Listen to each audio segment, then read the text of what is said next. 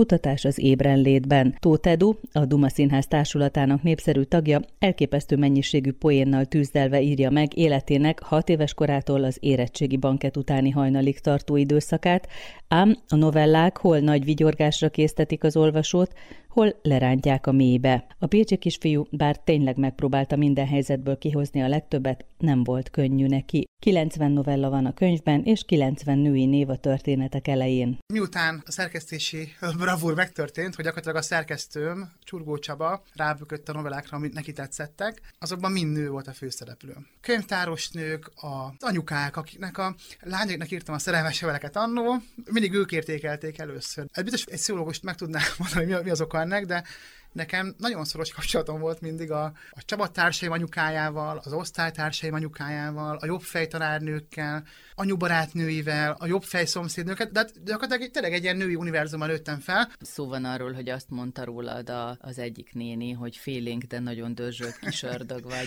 Igen, ő Irénke néni volt a magyar tanárnőm, akivel különleges a kapcsolatom, mert mindenketten egy kicsit a másiktól tartottunk, tehát ő egy nagyon szigorú fagyos, merev, de ugyanakkor meg intelligens, és azért úgy, úgy munkáját, mint tanárnő komolyan vette. Ezt úgy képzeld el, hogy például az egyes busszal mentünk reggelente, ez benne is van egyébként az Irénkényi kettő című novellában, és hogy így próbáltuk egymást elkerülni. Tehát tudtuk, hogy ugyanazzal a busszal megyünk, de hogy így, amikor én megláttam őt, akkor próbáltam úgy csinálni, mint hogy nem venném észre, ő is ugyanezt tette, de hogyha már szemkontakt létrejött, akkor már kellett beszélgetni úgy, hogy tömött buszon mások is hallják, és hát volt olyan, hogy például a, az ajtóban Balassiból lefeleltetett, így reggel 7 óra 20-kor egy vizsgálva lett, és na, például ő, ez a félénk de nagyon dörzsölt kísértök. Ez a nagyon dörzsölt miatt éreztem azt, hogy lelepleződöm, mert hogy volt nekem ez a hebegő, habogó, mai napig sajnos, hogy én így megszólalok, vagy hogy viselkedem, de közben meg ö, én azt érzem, hogy sokkal ö, törzsöltebb vagyok, mint amit gondolná rólam. Gátlással is vagyok, mondjuk a csajozás, hogyha a könyvben megnézzük a női neveket, ha mondjuk elmentünk egy iskola buliba, hogyha öt lány mondta azt, hogy nem, akkor én oda mentem a hatodikhoz is. És az egész gyerekkorom arról szólt, hogy szerelem, barátnő, barátnő, barátnő, csajozás, stb. és barátok közösség. És rengeteg sztori is van ezzel kapcsolatban. Volt egy nagy kudarcom egyébként, amikor én elmentem a Pécsi Sportiskolából a hatosztályos gimnáziumba, ott egyből beleszerettem egy lányba, Andiba, akibe szintén, hát egy hasonló kaliberű srác beleszeretett a Matyi. És mi a Matyival ketten olyan szellemi háromszöget képzelj el, ami egy ilyen elképesztően kultúrált módon zajlott, hát úgy kezdve, hogy ültünk a menzán Matyival, és megbeszéltük, hogy holnap én nagy szembe fogok oda menni Andihoz, és már leírtam, hogy akkor megkérdezem tőle, hogy Andi, te nap látod a vészhelyzetet? Mit szólsz ahhoz, ahogy Benton doktora mostában viselkedik Carter Dokival? Mit szólsz ahhoz, hogy, hogy Rossz Doki most szétment a Carol nővérrel?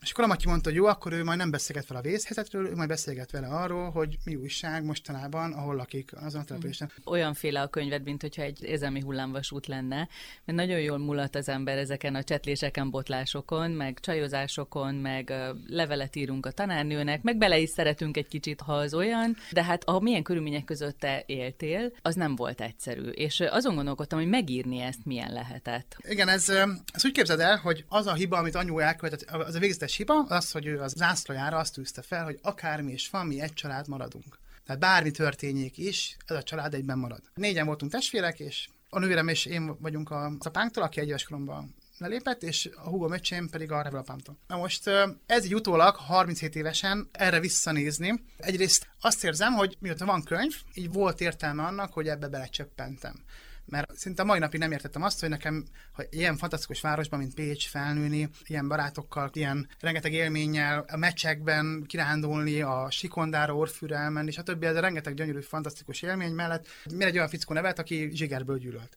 Aki lehet agresszív is, is volt, egy mm-hmm. bátot is.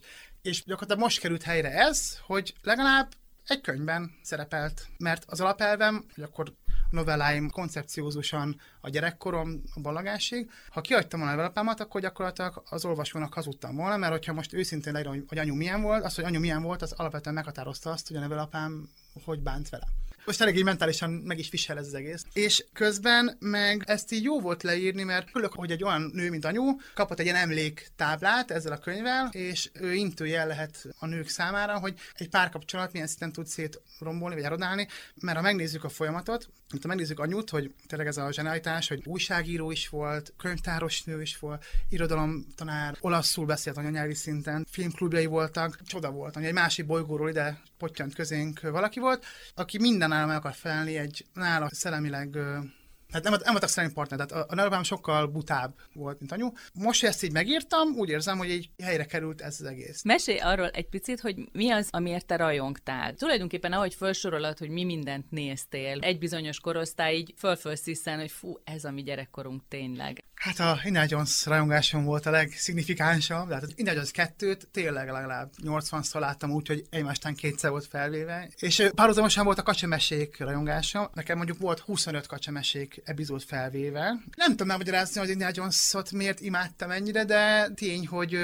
meghatározta tényleg az ilyen 6 és 11 éves koromat, mert akkor jött az elemi ösztön, 11 éves koromat, az elemi ösztönségként sokkal többet szerepel, mint kéne a könyvben. Novella szövődik köré, kettő is.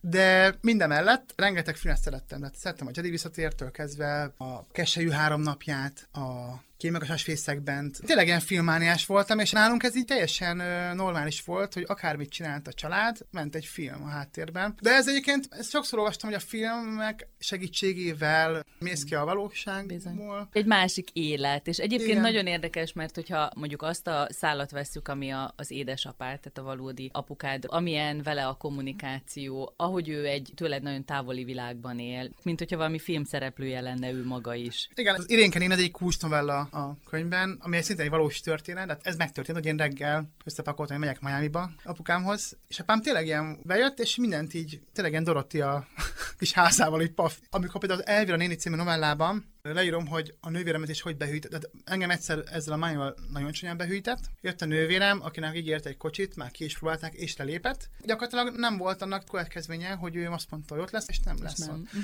Ugyanakkor meg, amikor már középiskolás vagyok, hatosztályosban, tehát még csak egy ilyen 12 és fél éves, és akkor szembesülök azzal, hogy apám a börtönben van, és megyek meglátogatni, és akkor van egy olyan, hogy ha belegondolsz, hogy oké, okay, ott ki van mondva, hogy mafiózó, tehát a jó mafiózók nem nincsenek börtönben. Hát ott kiderül, hogy amit csinál, az nem csinálja jól. Ezért neked van egy karriered, egy ismertséged. Gondoltál-e arra, hogy miként árnyalja ezt a képet? Hát úgy akkor, hogy inkább örülök annak, hogy meglepek embereket, mint annak, hogy azt mondják, hogy hát hé, arról volt szó, hogy szórakoztatsz minket, nem arról szól, hogy ez most hír. Valahol meg ö, szerintem az is benne van a könyvben, anyu felé, az, hogy ő már tényleg 7 éves koromban írtam egy kockás lapra, arról szólt, hogy Indiana Edu azért harcol, hogy a, az összes magyar faluban mindenkinek legyen ennivalója, akkor anyu erre nem azt mondta, hogy jaj, de cuki vagy, hanem úgy kész, szerintem ír rá hozzá valamit, meg szóval ő mindig úgy Komolyan vette ezt a vénádat. Uh-huh. És én rajongtam érte, és örülök, hogy ez így anyunak tényleg egy ilyen méltó emlék. Viszont minden mellett legalább két önálló esnyi poén van bele.